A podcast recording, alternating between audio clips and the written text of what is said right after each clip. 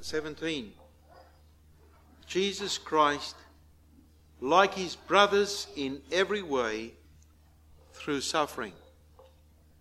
Like his brothers in every way, through suffering.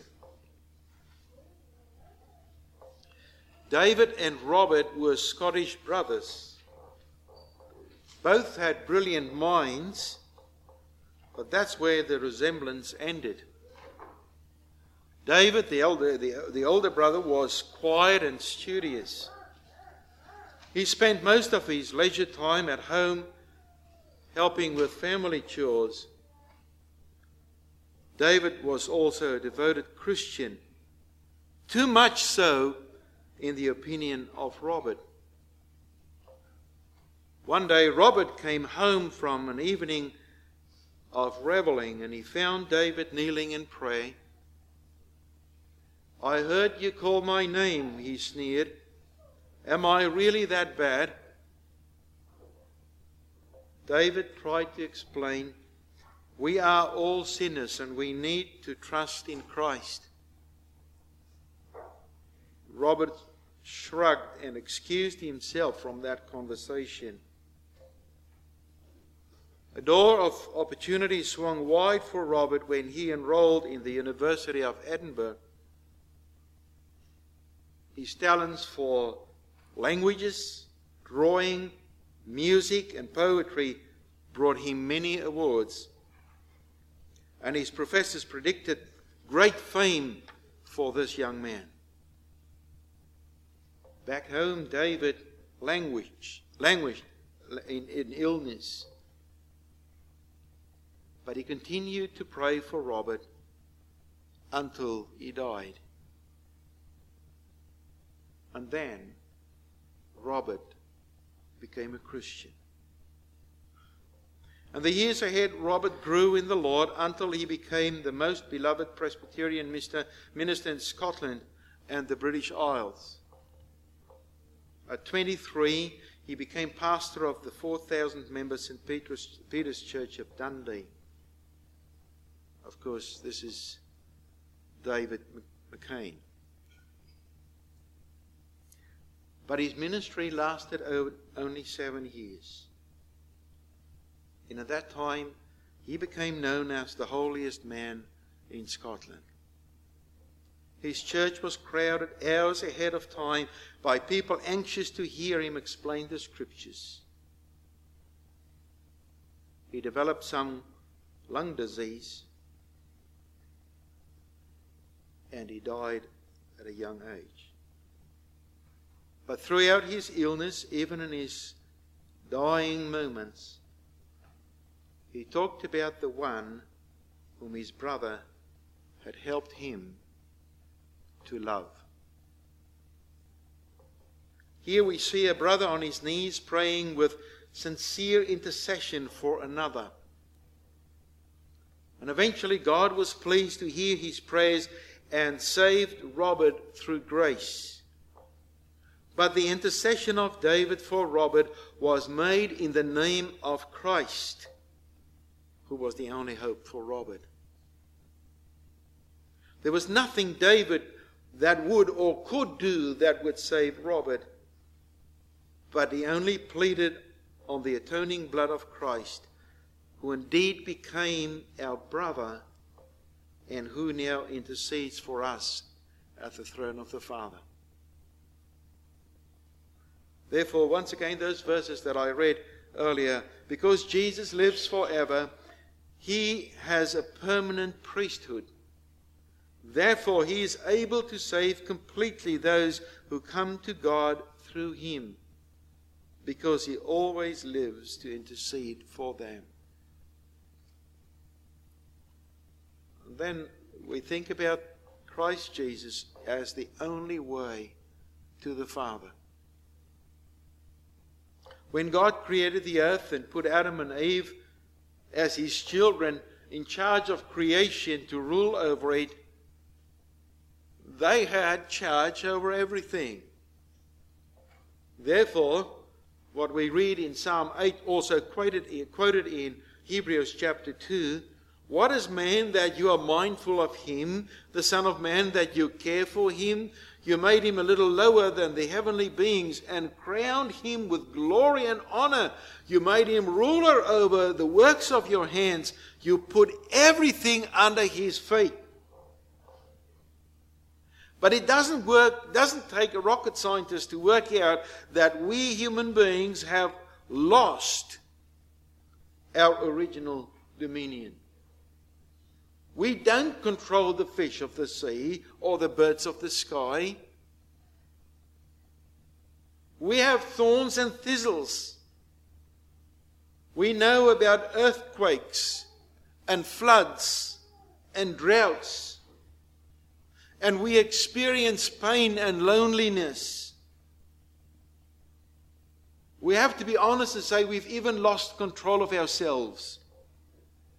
And the net effect of our rebellion and sin is that we now taste death. For the wages of sin is death. That's why the author of Hebrews states, Yet at present we do not see everything subject to him, that is, to us. But above all, we are cast out from the saving presence and care of your Father in a way that Adam and Eve were taken out of paradise and they, they couldn't come back unless God did something for them. We are not by birth part of God's family anymore, like the children of Adam and Eve would be. We are not like that anymore. By birth, we are evil. We are enemies of God and we don't deserve grace. We hate God. And if we can give, if we are given the opportunity, we'll even hate those close to us.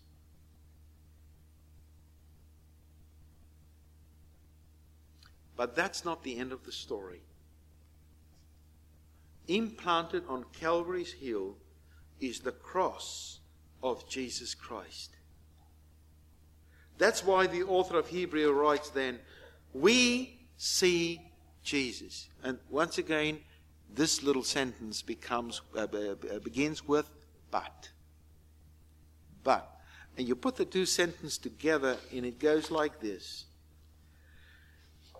Just want to read that to you again. In putting everything under him, God let nothing, left nothing that is not subject to him. That's mankind.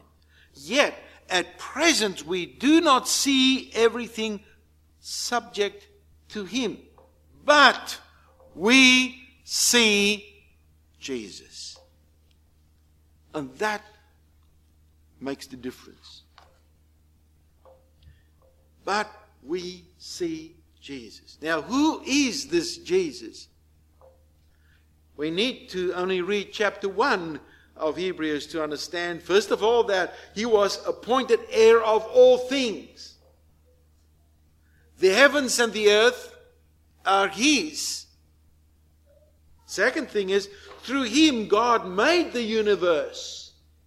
Third thing, he is the radiance of God's glory and the exact representation of the being of the Father. Four, He sustains everything by the power of His Word. That is our Lord. And He now reigns at the right hand of God in heaven. This is the Jesus we read about in chapter 2. The angels obey and worship him. And he is named Son of God, and his throne, his throne lasts forever. In fact, the Bible does not hold it back to call him God. About the Son, he, that is God, says, Your throne, O God, will last forever and ever. There, heavens and earth will perish, but he will remain, and his years will never end. Every power and authority is under him. That is the Jesus this verse refers to. But we see Jesus. What did this Jesus do?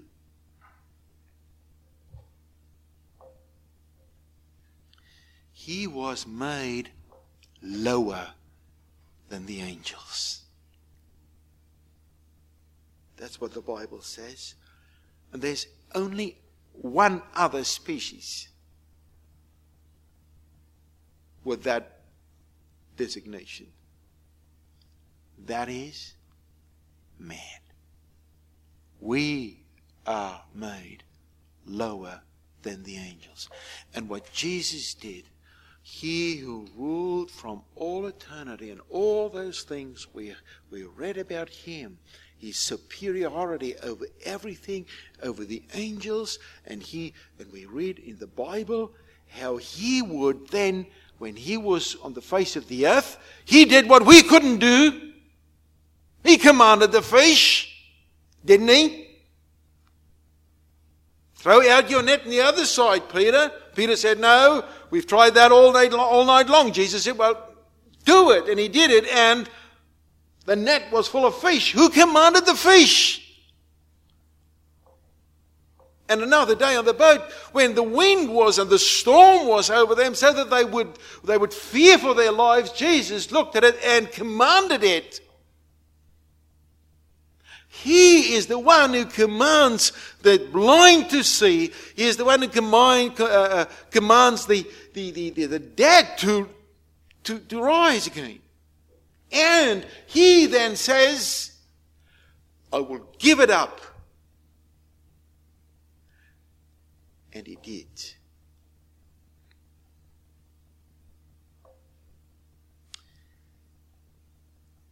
He was made lower than the angels and he suffered death. We need to understand this verse. That's verse 9 so that by the grace of God he might taste death for everyone. So that by the grace of God he might taste death for everyone. First of all, he was made. Who made him? God. He was made lower. Who made him lower? God the Father. Because the, the, that was the plan of salvation, that his son would come into this world and in selfless love give himself on command of the Father.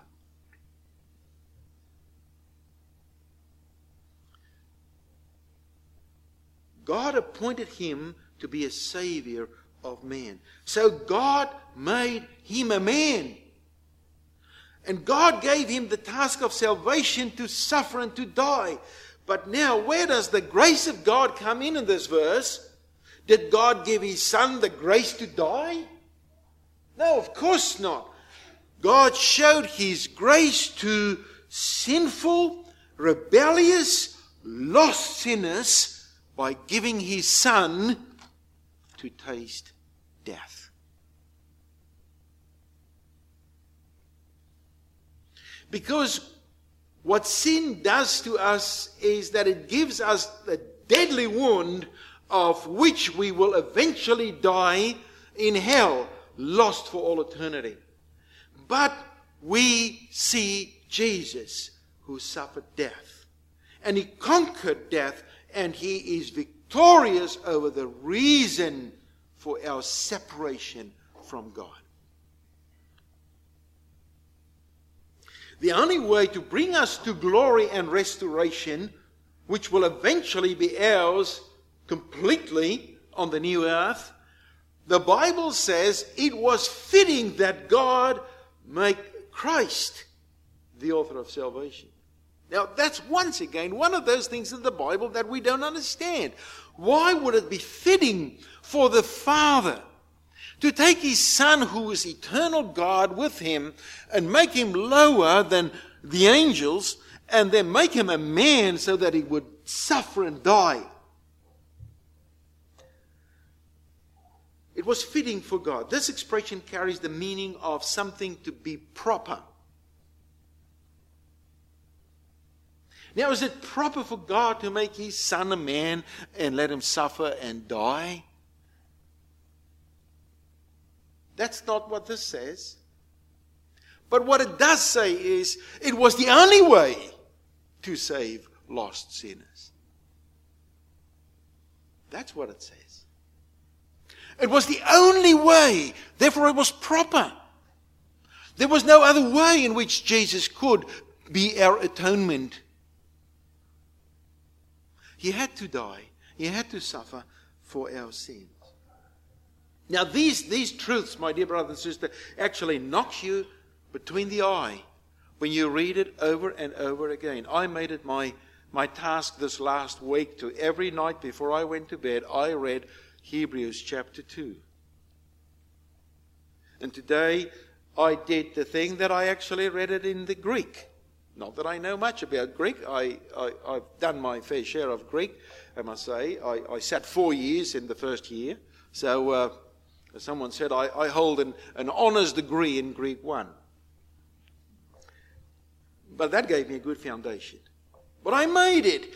And when you read this in the, in the Greek and you, and you start to consult the dictionaries, you, you see the richness of it all. That it was proper. Becoming is another word. And there's another word connected to this, very remotely, I must say, but it is to say it has something to do with being an ambassador. It has something to do with being an ambassador. An ambassador is nothing in himself. An ambassador represents the one or the government uh, which sent him. And so Jesus becomes God's ambassador by becoming like us. And he died and he suffered for our sake. This is what Jesus is to those who believe. He is the door, the way to the Father, the only way to the Father. He walked the path of salvation, opened the door to heaven, and no eternal life without Him is therefore possible. No life is possible without Him. Now, this is what Jesus did we can say this was his way of humiliation. But there's also a way of his exaltation. Where the, the question is now that Jesus is victorious through the cross, we may ask, what did he achieve by being our way and door to the Father, dying in pain and suffering on the cross? And the Bible is clear about it. And I actually thought when I was halfway through this, this should actually, each one of these sections would justify a full sermon on it. So I'm just going to skim over it. First of all, sinners are restored to glory in Christ. The Bible uses words like restored to glory and being made holy. And it actually refers to what happens because of Jesus bringing salvation to us through his suffering. And these are amazing words. Of sinners are said that they are restored to glory. Now, do we understand this? I, I, don't think we really understand this because we had no idea what it was like before Adam and Eve sinned. And we wouldn't know before, before this dispensation is gone and, and a new one is given. But point is, in principle, we are restored in glory. We may know the Father, and as we will see, we are now in the family of God. This is the glory to be called, this is glory to be called the sons of God again. It does not mean that we now become gods like God is.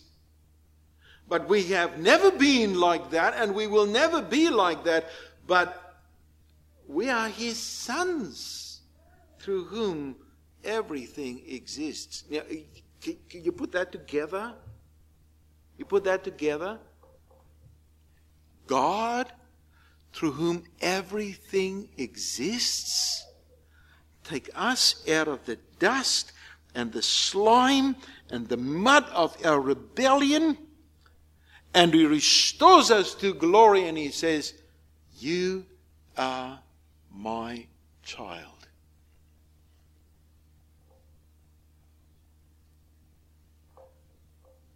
That in itself is something that you wonder how is that possible? How is that possible? We now, because of the righteousness of Christ, are called holy. Because our Savior is holy. We do not attain holiness by good works. Or we do not become holy by some declaration of some church council somewhere. I, I, I, honestly, and I say that with all respect to my friends in the Roman church, I, don't know where they get this idea to call people holy. And, and, and it's only when they've done so many miracles and so many good things, and then they, they say they, they make them a saint. Uh, I, I don't understand that. I, I honestly don't. But I can also not understand why it is that God would make me a sinful unholy, unworthy sinner, his child. And he calls me holy. He calls me holy. Why? He gives me a title. He gives me a title. That's our title, you know. When the Apostle Paul writes to some of the churches, he says he writes to the holy ones, to the saints. One of the churches he wrote to using these words were actually the Corinthians. And look, by, by no human standard were they holy. But by God's standards, He made them holy in Christ. As a matter of fact, we can only be called these things because of our relationship with God being restored through Christ Jesus. We become part of the family of God and the brother of who? Jesus. And that's why it says he is not ashamed to call us his brothers. It's not like us. Someone say, you know, we might have a brother, he's in jail. So we don't talk about him. He is a bad person. So we don't talk about him.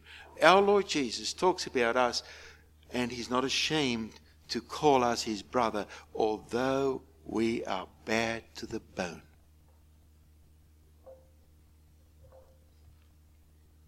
What stuns me is the fact that it is said of Jesus that he's not ashamed to call us his brothers. We are ashamed to his, we are ashamed to his holiness and offends him daily by the way we live. His righteousness and his love is so perfect that the Bible says he will only, he will one day, when he returns, be the first to present us to God as his brothers.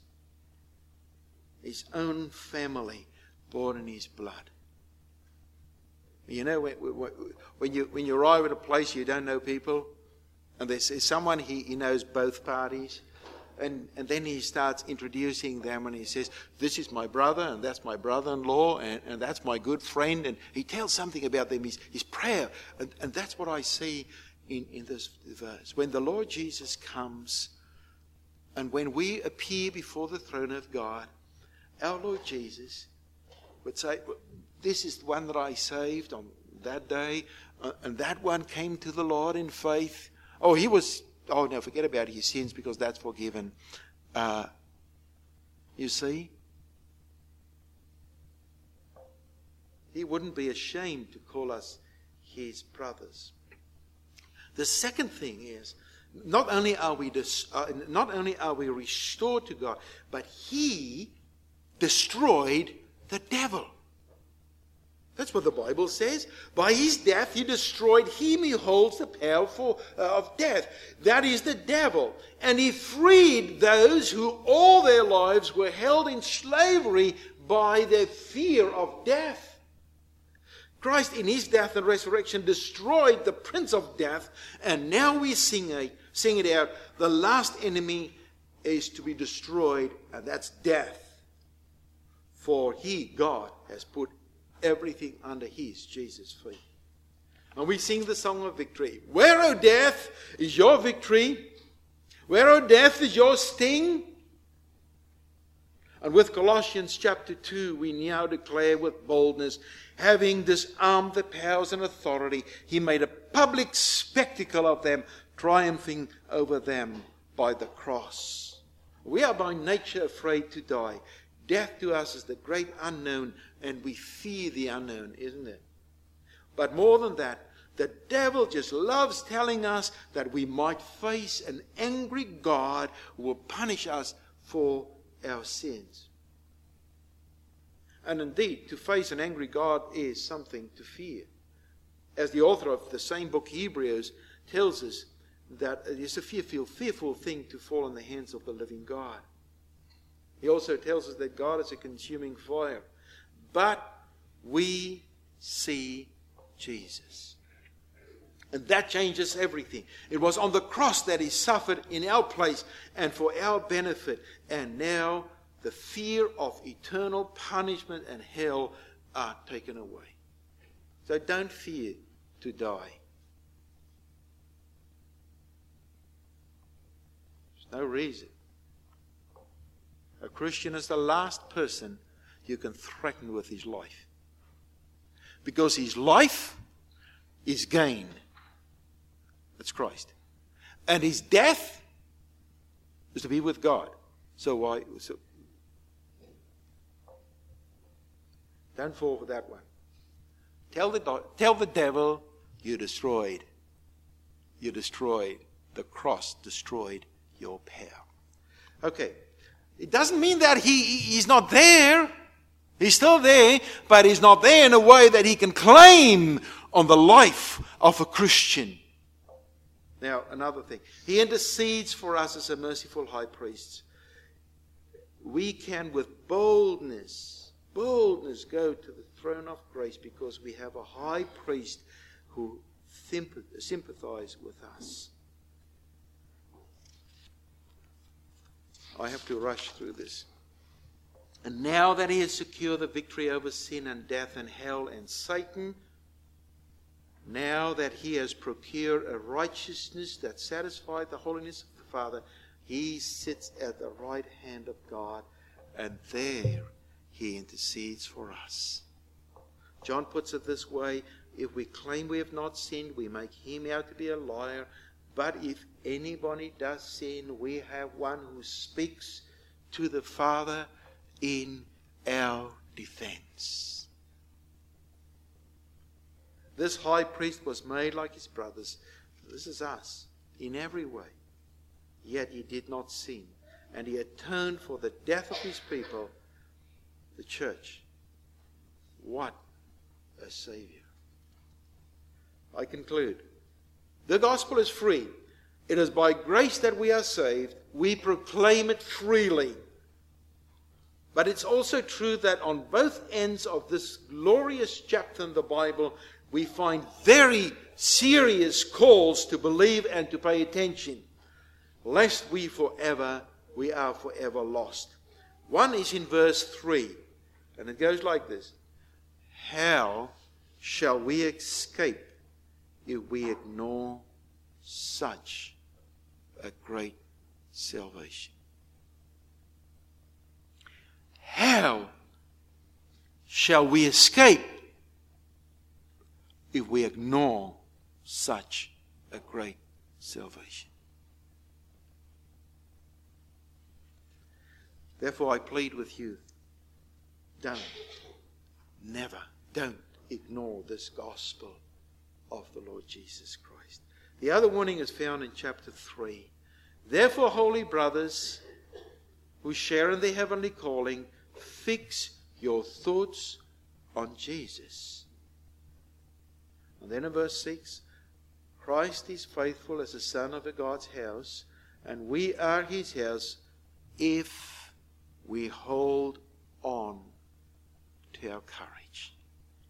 And you can read through this book, and you know one of the themes of this book is don't ever slide back. And he's got that as a background of people who in the desert and the wilderness on the way from Egypt all the way up to the promised land disobeyed and they slid back and they missed the land. We are his children if we hold courage. Don't ignore it. Please don't ignore it. And if you've taken hold of it, hang on to it. Hang on to it. Because it's not the way we started the race that counts, it's the way we end the race that counts. May God give us the grace. Let us pray. Our Lord, we thank you for Jesus. We thank that he has become like us in everything through death and suffering. Help us, Lord, to take this gospel and not ignore it because the salvation it proclaims is a great salvation. And help us not to slide back, but to hold on to our faith in Jesus. Amen.